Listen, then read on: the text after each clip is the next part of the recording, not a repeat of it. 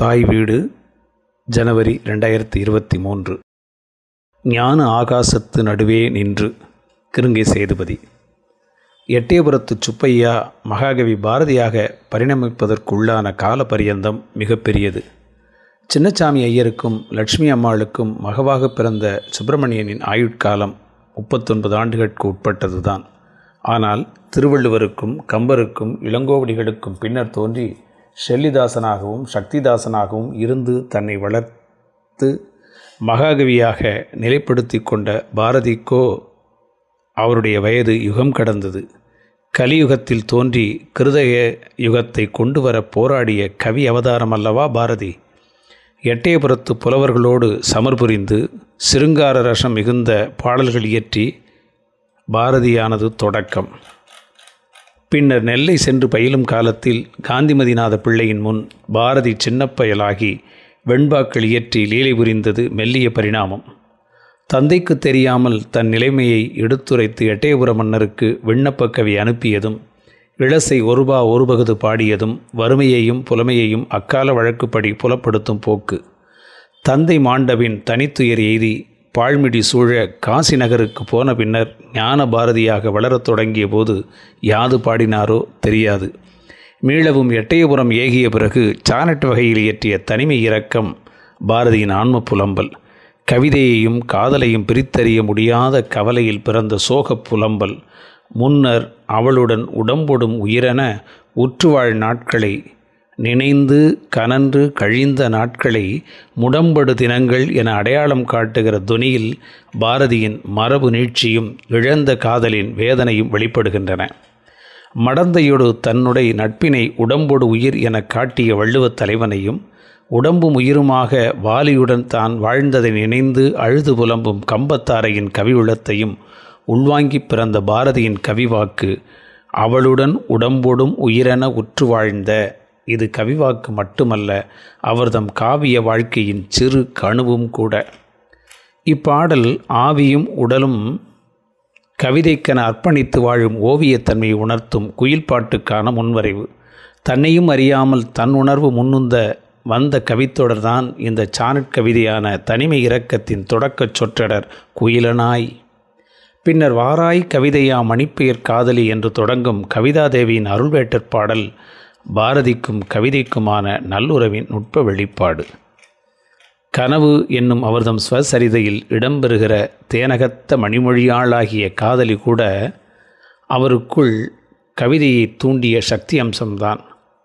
பிள்ளை பிராயத்து களவு காதலும் செல்லம்மாளுடனான கற்புடை வாழ்க்கையும் சொல்லுக்குள் அடங்காத காதலின் பிரதேசங்களாக பாரதிக்குள் முகிழ்த்தன என்றே சொல்ல வேண்டும். செல்லம்மாள் கண்ணம்மாவானதும் கண்ணம்மா கண்ணனானதும் வள்ளி கந்தன் என்ற சொல்லாடலை முன்னிப் பிறந்த சிருங்கார ரச வசன கவிதையும் காதற்பாடலும் தெய்வீகம் ததும்பும் மானுடக் காதலானது பாரதிக்குள் இருந்து பீரிட்டு கிளம்பியதன் அடையாளங்கள். ஒரு வகையில் பாரதி ஆண்டாள் நாச்சியாரின் ஆண் அவதாரம் என்றே கருதத் தோன்றுகிறது. எந்த நேரமும் ஏறிய மையலால் கள்ளியாகிய குறவள்ளியை விழித்து முத்தமிட்டு பல முத்தமிட்டு பல மித் முத்தமிட்டுனை சேர்ந்திட வந்தேன் என்று காதலாகி கசிந்து உருகி பாட வைத்தது பாரதியின் கவிதை வெறி. காமமும் கவிதையும் கூடி கலந்த தேவமானுட உணர்ச்சி பிரவாகம் அதுதான் தெய்வங்களின் மீதும் பிரித்தறியாத காதலாக வெளிப்படுகிறது. சரஸ்வதியை, லக்ஷ்மியை, மகாசக்தியை காதலிக்க தூண்டுகிறது. கண்ணன் கண்ணம்மா மட்டுமல்ல பாரதியின் காதலிகள். அதில் முப்பெரும் தேவியருக்கும் தக்க இடங்கள் உண்டு. தமிழின் சங்கப்பாடல்களிலும் சமயப் பனுவல்களிலும் சிற்றிலக்கிய அகத்துறைகளிலும் மூழ்கி எழுந்த முத்தமிழின் புத்தமுத வெளிப்பாடு பாரதியின் காதற்பாடல்கள். அதில் இரத்தமும் சதையுமான உடலும் சுத்த சுயம்புவான உயிர்ப்பும் ஒன்றிய வித்தியாசமான வெளிப்பாடுகள் நிறைந்திருக்க காரணம் பாரதி வாழ்ந்தது இந்த மண்ணுலகில்தான் என்றாலும் அவர் மனம் நிலைத்து நின்றது ஆகாய வழியில்.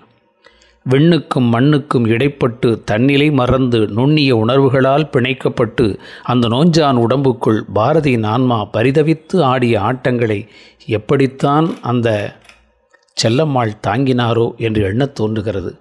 போதா குறைக்கு பாரத மாதாவின் மீதான ஆவேச பக்தியும் வந்து அலைக்கழித்திருக்கின்றதே. மரபு வழி நின்று பாடிய பாடல்கள் போக புதுமை நெறி நின்று புனைந்த வசன கவிதைகளும் தன்போக்கில் சொல்லிய எழுதிய கதைகளும் கதைக்கும் கட்டுரைக்கும் நடுநிற்கும் சம்பாஷணைகளாகிய உரையாடல்களும் பாட்டும் கதையும் கலந்த நாடக கூறுகள் நிறைந்த ஆக்கங்களும் கவிதைக்கும் உரைநடைக்கும் இடைப்படத் தோன்றிய சொற்சித்திரங்களும் பாரதியின் கட்டுக்கடங்கா காதலின் புலப்பாடுகளாக அமைகின்றன. அவற்றை மண்ணுலகில் அவர் பெற்ற அனுபவங்களாக மட்டும் கருத முடியவில்லை. கனவுக்கும் நனவுக்கும் இடைப்பட நின்று அனுபவித்த கவிதானுபவம் என்றே கொள்ள வேண்டியிருக்கிறது. காதலியாகி வந்த கவிதாதேவியை மனைத்தலைவியாக்கி கொண்ட மமதையில், மகிழ்வில் அவர் கூடுவிட்டு கூடுபாய்ந்து பாடிய குறுங்கவிதைகள், சின்னஞ்சிறு செய்யுட்கள் பின்னர் பாஞ்சாலி சபத பாத்திரங்களாக பரிணமிக்க தொடங்கின. அதிலும் குறிப்பாக குயில் பாட்டின் குயிலும் கண்ணன் பாட்டில் இடம்பெறும் தானும் பாஞ்சாலியாக பேருரு கொண்டதை காண முடிகிறது. இந்த காதல் ஆண் பெண் பாலியல் சார்ந்தும் கடந்தும் விளங்குகிறது. பரமாத்மா ஜீவாத்மா தான் இயற்கை என்பதாக வளர்கிறது. எல்லையற்ற பிரபஞ்ச வெளியில் தன்னை முற்றிலும் திறந்து வைத்தபடி இயற்கையை இறைப்பேராற்றலாக உள்வாங்கிக் கொண்டு எழுந்த உண்மத்த நிலையை பாரதியின் ஜகச்சித்திரம் நாடகம் சித்திரப்படுத்துகிறது. அதில் மனித இளைஞன் தேவதத்தன் என்ற பெயரோடு வருகிறான். இப்பெயர் கூட மனித தேவ இணைப்பின் குறியீடுதான். அவன் அந்த நாடகத்தின் நிறைவில் கடற்கரையில் நின்றபடி பாடுகிறான். நிலா இனியது, நீலவான் இனியது, தெண்டிரை கடலின் சீர் ஒலி இனிய, உலகம் நல்லது, கடவுள் ஒளிப்பொருள், அறிவு கடவுள், அதனிலை மோட்சம், விடுதலைப்பட்டேன், அசுரரை வென்றேன், நானே கடவுள், கடவுளே நான், காதல் இன்பத்தார் கடவுள் நிலை பெற்றேன். இது பாரதி தேவதத்தனாக எடுத்த அவதாரத்தின் பதிவு. இந்த காதல் இன்பமும் கடவுள் நிலையும் தானேயாகி ததும்பும் அனுபவம் பாரதியின் நான் என்னும் கவிதையில் துலக்கமாகிறது. அதில் வானில் பறக்கின்ற புல், மண்ணில் திரியும் விலங்கு, காநிழல் வளரும் மரம், காற்று, புனல், கடல், வெண்ணில் தெரிகின்ற மீன், வெட்ட வெளியின் விரிவு, மண்ணில் கிடக்கும் புழு, வாரியிலுள்ள உயிர் யாவும் நான் என்று பேசும்போது இவை யாவும் கற்புலனாகும் தோற்றங்களாகின்றன. தொடர்ந்து உளச்சித்திரமாகவும் அவற்றின் வெளிப்பாடான புறப்படைப்பாகவும் அமைகின்றவற்றிலும் தன்னை நிலைநிறுத்தி அவையும் நான் என்கிறார். கம்பனிசைத்த கவியலாம் நான், காருகர் தீட்டும் உருவெலாம் நான், இம்பர் வியக்கின்ற மாட கூடம் எழில்நகர் கோபுரம் யாவுமே நான், இன்னிசை மாதர் இசையுளோன் நான், இன்பத் திரள்கள் அனைத்துமே நான், புன்னிலை மாந்தர்தம் பொய்யலாம் நான், பொறை அரும் துன்பப் புணர்ப்பெலாம் நான். இவ்வாறு மண்ணுலகத்து உயிர்கள் யதார்த்தம் புனைவும் கலந்த நுண்படைப்புகள் அனைத்தும் நான் என காணுகின்ற பாரதி இவற்றுக்கு மேலான மந்திரம், தந்திரம், சாத்திரம், வேதம் உள்ளிட்ட அனைத்தையும் ஆக்கி இயக்கியும் இயங்கு பொருளாகவும் இருப்பவன் நான் என்றும் காணுகின்றார் காட்டுகின்றார். பின்னர் அதனினும் பரந்த பேராற்றலாக தன்னை நிலைநிறுத்தி கொள்ளுகிற பெருமிதம் பின்வரும் தொடர்களில் தரிசனமாகிறது. அண்டங்கள் யாவையும் ஆக்கினோன் நான், அவை பிழை யாமே சுழற்றுவோன் நான், கண்டனச் சக்தி கணமெலாம் நான், காரணமாகி கதித்துளோன் நான் என்கிறார். சரி, ஆனால் இந்த நான் பாரதி என்றால் சின்னச்சாமி மகன் சுப்பிரமணியன் யார்? பாரதி என்ற பெயர் சூட்டப்பட்டது யாருக்கு? அந்த நான் வேறு, இந்த நான் வேறு. வயிறும் உடம்பும் யதார்த்தமாகி நின்று அலறும் போது விழிக்கும் ஆன்மா தான் யார் என்று உணர்த்தி நிற்கிற இடம் இது. மனித ஆன்மா பிரபஞ்ச பேராற்றலோடு இணைவதற்கும் அவற்றின் ஆற்றலை தன்வயப்படுத்துவதற்கும் ஞானம் தேவை. அந்த மெய்யறிவை தன் உள்ளத்தில் நிறுத்தி உணர்வுக்குள் செலுத்திவிட்டால் இந்த நான் தரிசனம் நமக்கு கிட்டும். அந்த நான் யார் என்ற தடுமாற்றம் வரும்போது பின்வரும் விளக்கம் பேருதவி புரியும். நான் எனும் பொய்யை நடத்துவோன் நான், ஞானச் சுடர்வானில் செல்லுவோன் நான், ஆன பொருள்கள் அனைத்தினும் ஒன்றாய் அறிவாய் விளங்கு முதற் சோதி நான். இந்த நானுக்கும் பாரதிக்கும் எத்தகைய போராட்டம் நிகழ்ந்திருக்கிறது என்பதை சித்தக்கடல் எனும் தலைப்பின் கீழ் நூலில் ஆயிரத்தி தொள்ளாயிரத்தி பதினைந்து ஜூலை ஒன்றாம் தேதி என்று தேதியிட்டு பின்வருமாறு எழுதுகிறார். இந்த மனமாகிய கடலை வென்று விடுவேன். பல நாளாக இதை வெல்ல முயன்று வருகிறேன். இந்த மனத்தை வெல்ல நான் படும் பாடு தேவர்களுக்குத்தான் தெரியும். இதிலே பிராண பயம், வியாதி பயம், தெய்வபக்தி குறைவு, கர்வம், மமதை, சோர்வு முதலிய சம்ஸ்காரங்கள் மிகுதிப்பட்டிருக்கின்றன. இவற்றை ஒழித்துவிட வேண்டும். சலோ தெய்வமுண்டு, அது அறிவுமயம். அந்த அறிவு கடலில் நான் என்பது ஒரு திவலை. அதற்கும் எனக்கும் ஒரு குழாய் வைத்திருக்கிறது. அந்த குழாயை அகங்காரம் என்ற மாசு மூடியிருக்கிறது. இந்த அகங்காரத்தை நீக்கிவிட்டால் தெய்வ சக்தியும் தெய்வ ஞானமும் எனக்கு உண்டாகும்.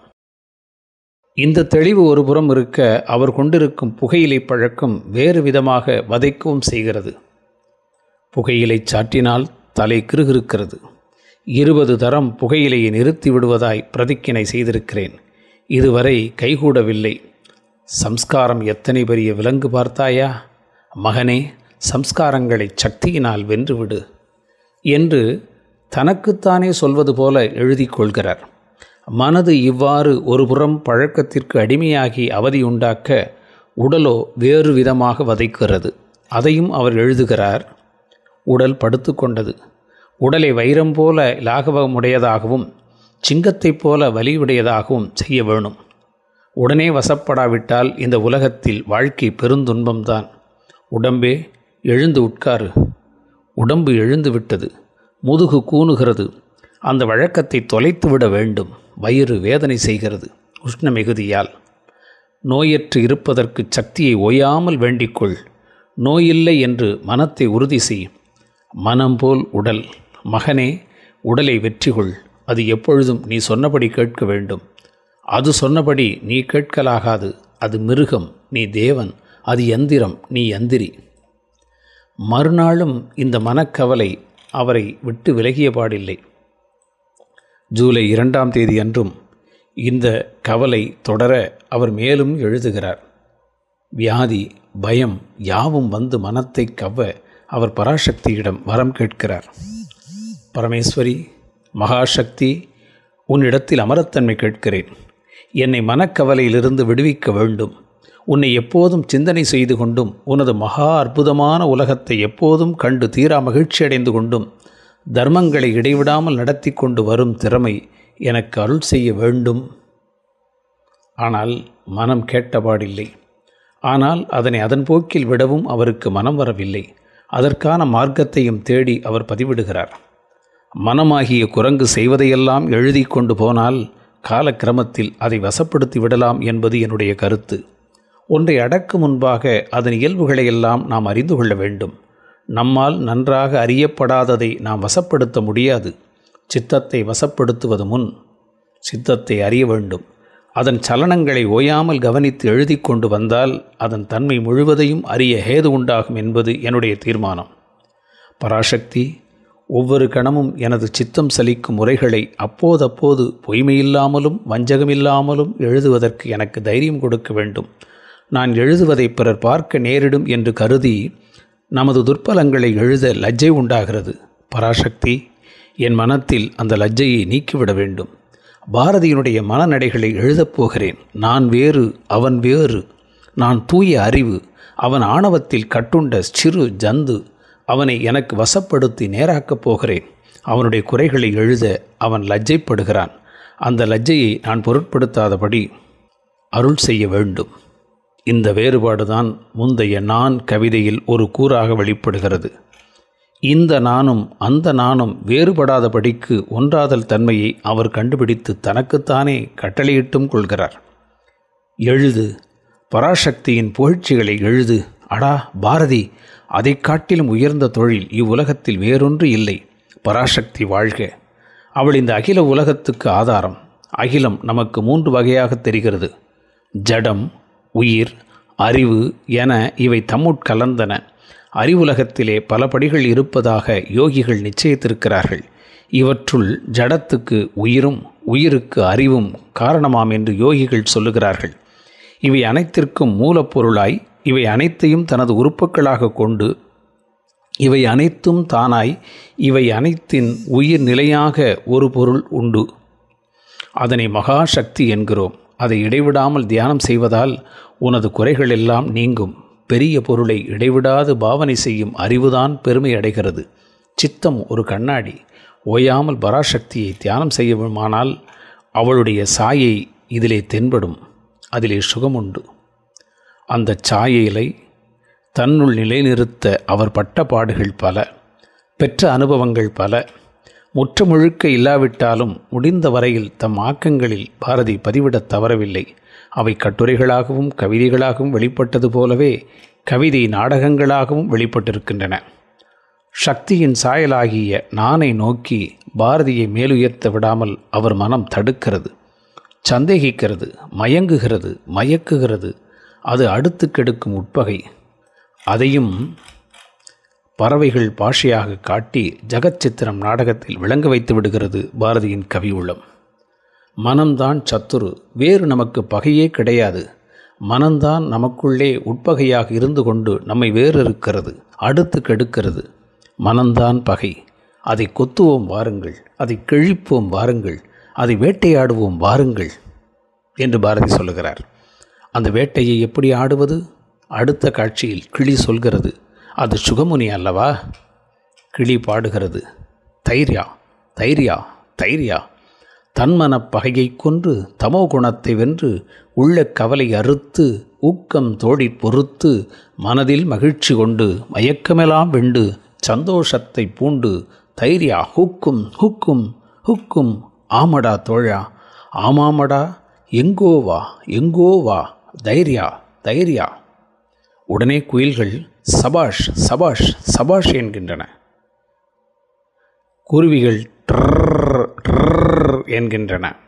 நாகணவாய் பறவைகள் ஜீவ ஜீவ ஜீவ ஜீவ ஜீவ ஜீவ என்று பாட குருவிகள் சிவசிவ சிவசிவ சிவசிவா சிவசிவா என்று மந்திரம் இசைக்க காக்கைகள் எங்கோ வாழ் எங்கோ வாழ் என்று வாழ்த்துகின்றன. அகம் இவ்வாறு இருக்க புறவாழ்வோ உப்புக்கும் புளிக்கும் வழி தேடி விரையச் சொல்கிறது. வறுமையும் கொடுமையும் நிறைந்த இந்த உலகில் நிம்மதியாக வாழ இயலாது என்கிற நினைப்பை உரத்துச் சொல்லுகிறது யதார்த்தம். தற்கொலையே தர்மம் என்கிற வலியுறுத்துகிறது மனம். மனிதராக பிறந்த யாரும் வாழ்வில் ஒருமுறையேனும் தற்கொலை எண்ணாதிருக்க வாய்ப்பே இல்லை என்பது புனைவற்ற உண்மை.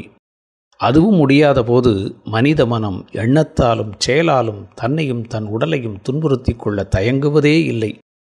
இதையும் அதே கிளிதான் எடுத்துரைக்கிறது. கேளீர் தோழர்களே, இவ்வுலகத்தில் தற்கொலையை காட்டிலும் பெரிய குற்றம் வேறில்லை. தன்னைத்தான் மனத்தால் துன்புறுத்தி கொள்வதை காட்டிலும் பெரிய பேதைமை வேறில்லை. அதற்கு தனிமை உற்ற துணை. அந்த எண்ணம் செயல்பாடாகும் முன் தவிர்த்துவிட்டால் போதும். அதற்கான முதற்பணி தனிமையிலிருந்து மீட்டல். உயிர்ப்பற்ற மனித முகங்களை காண விரும்பாது தன்னை தனிமைப்படுத்தி கொண்ட பாரதியோ அந்த தனிமையை இறைமையாக்கி விடுகிறார். அதாவது இயற்கை என்னும் பிரபஞ்சத்தில் தன்னை ஐக்கியப்படுத்திக் கொள்கிறார். தன்னுள் பிரபஞ்சத்தை நிறுத்தி யாவும் தானாகி நிறைகிறார். அது சிற்றின்பம் பேரின்பம் என்கிற எல்லை கடந்த காதல் இன்பமாக களி தருகிறது, கவி பிறக்கிறது. காக்கையும் குருவியும் கூடி குலவையிட கிளி மீண்டும் பாடுகிறது, காதலை காட்டிலும் இன்பம் வேறு இல்லை. கூட இருக்கும் நாகணவாய்ப்புள்ளோ பாட்டை காட்டிலும் ரசமான தொழில் வேறில்லை என்கிறது. இந்த பாடும் தொழிலையே தனக்குரிய உயிர் தொழிலாக பாரதி ஆக்கிக் கொள்கிறார். படைப்பு தொழிலை தனதாக கொண்ட பாரதியாரிடம் கவிதைகளோடு கதைகளையும் காவியங்களையும் புற உலகத்தார் கேட்க இவர்தம் மனமோ தமிழ்வாணியை போற்றி பரவியபடி நிற்கிறது. தான் தெய்வத்திடம் வேண்டி நிற்பது போக அனைத்து தெய்வங்களும் தன்னிடம் பாடல்கள் வேண்டி கட்டளையிடுகின்றன என்றும் கூறுகிறார். நாட்டு மக்கள் பிணியும் வறுமையும் நையப்பாடென்றொரு தெய்வம் கூறுமே, கூட்டி மானுடச் சாதியை ஒன்றெனக் கொண்டு வையம் முழுதும் பயனுற பாட்டிலே அறம் காட்டெனும் ஓர் தெய்வம் பண்ணில் இன்பமும் கற்பனை விந்தையும் ஊட்டி எங்கும் உவகை பெருகிட ஓங்கும் இன்கவி ஓதெனும் வேறொன்றே.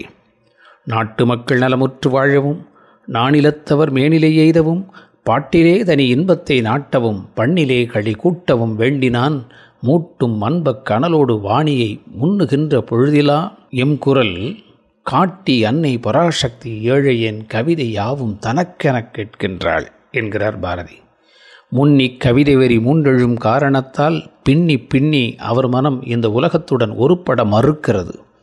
அதே சமயத்தில் இந்த உலகத்தை முற்றிலும் மாற்றியமைக்க வேண்டும் என்கிற உந்தாற்றலை தெய்வ உணர்வாக தன்னுள் நிலைநிறுத்தி கொள்ளவும் முனைகிறார். அதற்கான போராட்டம் அவதம் சித்தக்கடலில் உரைச்சித்திரமாகிறது. தாயே, என்னை கடன்காரர் ஓயாமல் வேதனைப்படுத்தி கொண்டிருந்தால் நான் அரிசிக்கும் உப்புக்கும் யோசனை செய்து கொண்டிருந்தால் உன்னை எப்படி பாடுவேன்? மனைவியை பிரிந்து செல்லும்படி சொல்லுவதில் பயனில்லை. அவளும் உன் சரணையே நம்பி என்னுடன் எப்போதும் வாழ்ந்து கொண்டு உனது தொழும்பிலே கிடைக்கும் புகழில் பங்கு பெற்று மேன்மையுற விரும்புகிறாள். இயன்றவரை உண்மையோடுதான் இருக்கிறாள். அவளையும் நீ சம்ரட்சணை செய்ய வேண்டும். அவளுக்கு நோயின்மை, கல்வி, கவலையின்மை, பக்தி, ஞானம் முதலிய சோபனங்களெல்லாம் ஏற்படுத்தி கொடுக்க வேண்டும். குழந்தையை உனது குழந்தையாக கருதி இவ்வுலகில் நீடித்து புகழுடன் வாழும்படி திருவருள் செய்ய வேண்டும். காசியில் இருக்கும் குழந்தையையும் நீதான் காப்பாற்ற வேண்டும். எனது குடும்ப பாரமெல்லாம் உன்னை சேர்ந்தது. உன்னை புகழ்ச்சி புரியும் தொழில் என்னை சேர்ந்தது. தாயே, சம்மதந்தானா? மகாசக்தி, என் உள்ளத்தில் எப்போதும் வற்றாத கவிதையுற்று ஏற்படுத்தி கொடு என்று உளமுருக பிரார்த்திக்கிறார். இது தனிமனித கவலை. ஆனால் பாரதிக்கு இதையெல்லாம் விட பெரிய பணி காத்திருக்கிறது. அவர் முன்னோர்தம் தவ வலிமையை முற்றாக தன்னுள்ளே நிறுத்தி கொள்ளவும் துணிகிறார். அதற்காக ரிஷிகுமாரனாகவும் அவதாரம் எடுக்கிறார். இன்று என்ற தலைப்பின் கீழ் அவர் எழுதுகிறார். முன்னர் இருந்த தனிமனித வேண்டுதல் இங்கே பொது உலக மாற்றத்திற்கான வேண்டுதலாக உயர்கிறது. தேவர்களை அழைக்கிறோம் இந்த மண்ணுலகத்திலே மீளவும் கிருதயுகத்தை காட்டும் பொருட்டாக. அறிவின்மை, அசுத்தம், சிறுமை, நோய், வறுமை, கொடுமை, பிரிவு, அநீதி, பொய் என்ற ராட்சச கூட்டங்களை அழித்து மனித ஜாதிக்கு விடுதலை தரும் பொருட்டாக. கல்வி, அறிவு, தூய்மை, பெருமை, இன்பம், செல்வம், நேர்மை, ஒற்றுமை, நீதி, உண்மை என்ற ஒளிகளெல்லாம் வெற்றியடையும் பொருட்டாக இன்று தேவர்களை அழைக்கிறோம். எம்மை ரிஷிகளாகச் செய்து தரும் பொருட்டு, எமது குற்றங்களையெல்லாம் நீக்கி கோணல்களை நிமிர்த்தி எமக்கு அமர இன்பத்தை தரும் பொருட்டு, எமது அறிவையே தேனாக்கி கொடுக்கிறோம். இந்த தேனை தேவர்கள் உண்டு களிபெருக. எமது மந்திரங்கள் தேவருடைய திருவடியை பற்றுக. அவர்களை இந்த வேள்வியிலே கொண்டு தருக. எமது உடலையும் உயிரையும் அறிவையும் அவர்களுக்கு கோயிலாக்குகிறோம். எமது உடைமைகள் எல்லாம் அவர்களை சார்ந்தன. எமது மனைவி, மக்கள் அவர்களுக்கு சேவகர். எமது வீடு, வாசல், மாடு, கழனியெல்லாம் அவர்களுக்குரியன. எமது தொழில் அவர்களுடையது. எமது நினைப்புகளெல்லாம், ஆசைகளெல்லாம், விருப்பங்களெல்லாம், இன்பங்களெல்லாம் தேவர் முன்பு வைக்கிறோம். அவை அவரின் உணவாகுக. வானவரே, வந்து சுவை கொள்ளுவீர். அன்பே, வா. மித்ரா, உன்னை பணிகின்றோம். உன்னாலே காக்கப்பட்டவன் அழிவதில்லை, தோல்வி பெறுவதில்லை. இவனை இங்கிருந்தேனும் தொலைவிலிருந்தேனும் தீங்கு வந்து தீண்டுவதில்லை என்று நமது முன்னோர் கண்டனர். நாமும் அங்கனமே காண்கின்றோம். இப்படி வேத நெறி நின்று பாரதியார் விளக்கும் ஞான வழி இது. விண்ணுக்கும் மண்ணுக்கும் பாலம் அமைத்து பாரதி வைக்கும் விண்ணப்பம் இது. இதன் மூலம் வானகம் இங்கே தென்பட வழிகோலுகிறார் பாரதி. அதற்கு அடித்தளமாகும் காரணமும் பாரதியின் படைப்பு மனம் வெளிப்படுத்தி இருக்கிறது. தனக்குள்ளேயே தர்க்கத்தையும் வாதத்தையும் உள்வைத்து கொண்டு ஆராயும் மனம் படைத்த பாரதிக்கு தெளிவு தருகிற ஞானிகளாக குருமார்களாக பலரும் வந்தபோதிலும் தன்னுடைய அறிவினுக்கு புலப்படுதலையே ஏற்றுக்கொள்கிற பகுத்தறிவாளராக அவர் திகழ்ந்தார். அந்த வழியிலேயே அவருக்குள் பல அனுபவங்கள் வாய்த்தன. அவற்றை சற்றும் மறையாது ஒழியாது தன் படைப்புகளில் புலப்படுத்தி காட்டவும் செய்தார். எட்டயபுரத்து சுப்பிரமணியனாக இருந்த தன்னை மண்ணுலகத்து விடுதலைக்கான கீதமிசைக்கும் மகாகவியாக்கியவர்கள் வானவர்கள் என்பதை பூடகமாக உணர்த்துகிறது அவர்தம் விடுதலை நாடகம். கனவாகவும் கற்பனையாகவும் அவருக்குள்ளே இந்திர லோகம் தென்படுகிறது. இந்திர சபை கண்முன்னால் காட்சிப்படுகிறது. மண்ணுலகத்து மானுடன் தன்னை கட்டிய தடையெல்லாம் சிதறுக என்று பிரம்மதேவன் இட்ட கட்டளையை நிறைவேற்ற இந்திரன் தனது மந்திரத்தாரிடம் கலந்து ஆலோசிக்கிறான். அப்போதுதான் ஒளியானது ஒருவனை கொண்டு சிறுமை நீக்கி நித்திய வாழ்விலே நிலை பெறச் செய்தால் மானுடச் சாதி முழுநல் வழிபடும். மானுடச் சாதி ஒன்று, மனத்திலும் உயிரிலும் தொழிலும் ஒன்றே ஆகும் என்று உரைக்கின்றது. அந்த ஒருவன் பசுபதி. அவனை தீ பின்வருமாறு அடையாளம் காட்டுகிறது. பரத கண்டத்தில் பாண்டிய நாட்டிலே விரதம் தவறிய வேதியர் குலத்தில் வசுபதி என்றோர் இளைஞன் வாழ்கிறான். தொழிலே மெலிந்தோன், துயரிலே அமிழ்ந்தான். நாளும் வறுமை நாயோடு பொறுவான். செய்வினை அறியான், தெய்வமும் துணியான், ஐய வலையில் அகப்படலாயினான் என்கிறார். படித்த படிப்பும் பிறந்த குலமும் சூழல் சார்ந்த அரசியலும் எட்டயபுரத்து சுப்பிரமணியனை இப்படித்தானே வைத்திருந்தது. இவனை காண்போம், இவன் புவி காப்பான் என்று தீ சொல்ல காற்று இவனுக்கு உயிர்வளம் கொடுக்கிறது. இந்திரன் மதிவளம் கொடுக்கிறான். சூரியன் அறிவிலே ஒளியை அமைக்க தேவர்கள் எல்லாம் மந்திரம் கூறுவோம். உண்மையே தெய்வம் கவலையற்றிருத்தலே வீடு.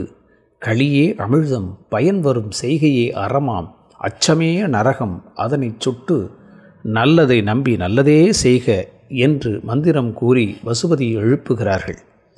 மகனே வசுபதி மயக்கம் தெளிந்து தவத்தொழில் செய்து தரணியை காப்பாய் என்றதும் பாண்டி நாட்டு கடற்கரையில் பாடுகிற பாத்திரமாக வசுபதியை அமைத்து காட்டுகிறார் பாரதி. இது இயற்கை பேராற்றலை தன்னுள்ளே தரித்து கொண்டு மண்ணுலகில் தோன்றிய பாரதியின் மற்றொரு பரிணாம அவதாரம். அதனால்தான் கூட்டி மானுட சாதியை ஒன்றெனக் கொண்டு வையம் முழுதும் பயனுற பாட்டிலே அறம் காட்டு என்று ஒரு தெய்வம் கட்டளையிடவும் செய்கிறது. எனவே நமக்கு தொழில் கவிதை என்று வரையறுத்து கொண்டு இமைப்பொழுதும் சோராதிருந்து நாட்டிற்குழைத்தலை நியதியாக்கிக் கொள்கிறார் பாரதியார்.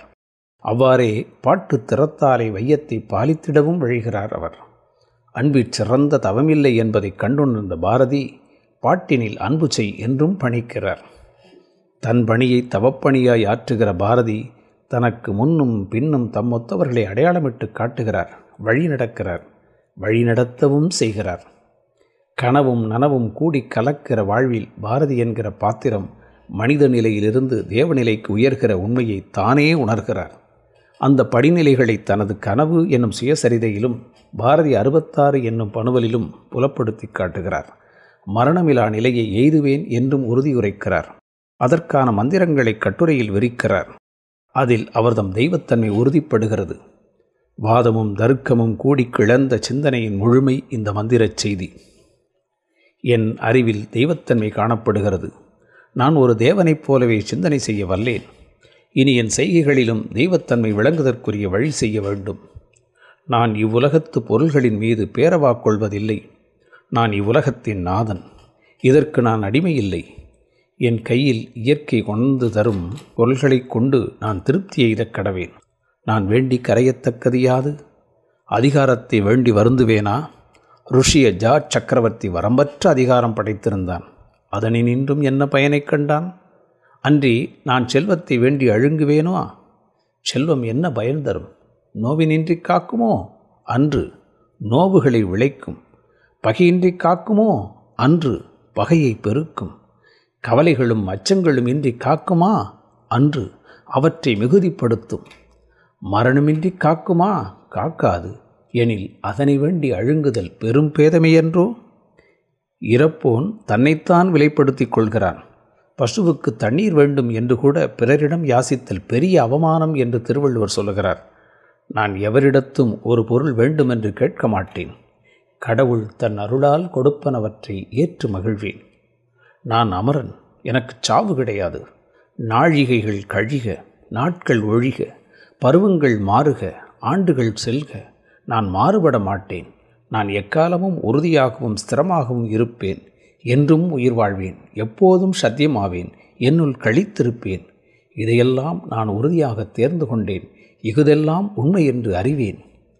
நான் கடவுள், ஆதலால் சாக மாட்டேன். தெய்வம் என்னுள் எப்போதும் வந்து பொழிந்து கொண்டிருக்கும்படி என்னை திறந்து வைத்திருக்கின்றேன். அதாவது நான் என்னுள்ளே விழும்படி எப்போதும் திறந்து நிற்கிறேன். என்னுள்ளே கடவுள் நிரம்பியிருக்கிறான். அதாவது என்னுள் யான் நிரம்பி கிடக்கிறேன். என் நாடிகளில் அமிர்தம் ததும்பி பாய்கிறது. அதனால் என் இரத்தம் வேகமும் தூய்மையும் உடையதாயிருக்கிறது. அதனால் என்னுள்ளே வீரியம் பொங்கிக் கொண்டிருக்கிறது. நான் எப்போதும் வீரியமுடையேன், ஜாக்கிரதை உடையேன். எப்போதும் தொழில் செய்வேன். எப்போதும் காதல் செய்வேன். அதனால் சாதல் இல்லை. நான் இத்தனை ஆனந்தத்துள் மூழ்கி கிடக்குமாறென்னே? நான் தேவனாதலால் நான் தீராத இளமை சார்ந்தேன் என்றும் எப்போதும் நித்தியமான கால முழுமையிலும் தீராத மாறாத இளமையுடையேன். மூட மனிதர் தீர்க்காயுள் வேண்டுகின்றனர். நான் அதனை வேண்டேன். ஏனென்றால் இவர்கள் எய்தும் நீண்ட வயது துன்பமாகின்றதே அன்றி வேறில்லை. நான் சதா காலம் துன்பமின்றி வாழும் வாழ்க்கையை விரும்புகின்றேன். அதனை நான் எய்திவிட்டேன். தீராத கவலை பொதிந்த சாதாரண மனித வாழ்க்கை சற்று நீடிப்பினால் என்ன பயன் தரும்? நான் கவலையை ஒழித்தேன். ஆதலால் எப்போதும் வாழ்வேன். எப்போதும் வாழ்வேன். ஆதலால் கவலையை விட்டேன். கவலையாலும் பயத்தாலும் மரணம் உண்டாகிறது. கவலையும் பயமும் பகைவர். நான் இப்பகைவரை வென்று தீர்த்தேன். ஆதலால் மரணத்தை வென்றேன். நான் அமரன். இந்த உரைநடை உண்மையை செய்யுளில் ஏற்றி பாரதி பாடிய பக்தி பணவல் விநாயகர் நான்மணி மாலை. புதுவை மணக்குளத்து விநாயகர் மீது அவர் இயற்றியது என்றாலும் உலகத் தெய்வங்கள் அனைத்தையும் உவந்து போற்றும் மானுட பக்தியின் மகத்தான வெளிப்பாடு அது. அனைத்து இயக்கங்களும் முடக்கப்பட்ட புதுவை வாழ்வில் மணக்குள விநாயகரை சரணடைந்த பாரதி தான் பிறந்த ஜாதி சமய இன தேசிய எல்லை கடந்து பேசாப்பொருளை பேசுபவராக, கேட்காவரத்தை கேட்பவராக, பொது மனித புனிதராக உயர்ந்து விடுகிறார். பக்கத்திருப்பவர் துன்பத்தை போக்க மட்டும் அந்த புண்ணிய நெஞ்சம் பிரார்த்திக்கவில்லை. பறந்து விரிந்த இந்த மண்மீதுள்ள மக்கள், பறவைகள், விலங்குகள், பூச்சிகள், புல் பூண்டு மரங்கள் யாவும் என் வினையால் இடும்பை தீர்ந்தே இன்பமுற்று அன்புடன் இணங்கி வாழ்தல் செய்தல் வேண்டும் என்று கேட்கிறார். விடுதலை நாடகத்தில் இந்திரன் விதித்த கடமையை செய்ய தன்வினையாக பாரதி வரித்து கொண்டது இதுதான். உலகம் முழுவதும் உள்ள உயிர்களுக்கான பிரார்த்தனையாக மலரும் இதனை உலகெல்லாம் காக்கும் ஒருவனை ஓம் எனும் உருவில் பாவனை நிறுத்தி விநாயகனாக்கி துதித்து செய்தல் வேண்டும் தேவதேவா என்கிறார். விண்ணப்பமாக மட்டும் இதனை வைத்து முடிக்காமல் செயல் வடிவத்தையும் தொடர்ந்து விளக்கம் செய்கிறார். இங்கேதான் பாரதியின் தன் வினை விநாயகர் முன் பேசுபொருளாகவும் வேண்டுவரமாகவும் அமைகின்றது. இதனை சராசரி நிலையில் நின்று சுப்பிரமணியன் என்கிற சரீரம் தாங்கிய ஒருவனாக மண்ணில் நின்று மன்றாடி கேட்கவில்லை, ஞான ஆகாசத்து நடுவே ஞான பாரதியாக நின்று சொல்கிறார். பூமண்டலத்தில் அன்பும் பொறைமையும் விளங்குக, துன்பமும் இடிமையும் நோவும் சாவும் நீங்கி சார்ந்த பல் உயிரெல்லாம் இன்புற்று வாழ்க என்பேன் என்கிறார்.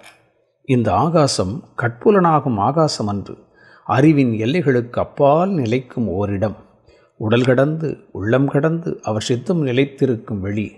அந்த இடத்தை அடைய மேற்கொண்ட பயணத்தின் படிநிலைகள்தாம் முன்னச் சொல்லப்பெற்றவை. அங்கிருந்து அவர் பேசிய மொழி ஏறுமையில் ஏறி விளையாடும் முருகன் ஈஸ்வருடன் பேசிய ஞான மொழி. இதை விநாயகரிடம் பேசா பொருளாக பேசிய பாரதி கேட்கா வரத்தையும் கேட்கிறார்.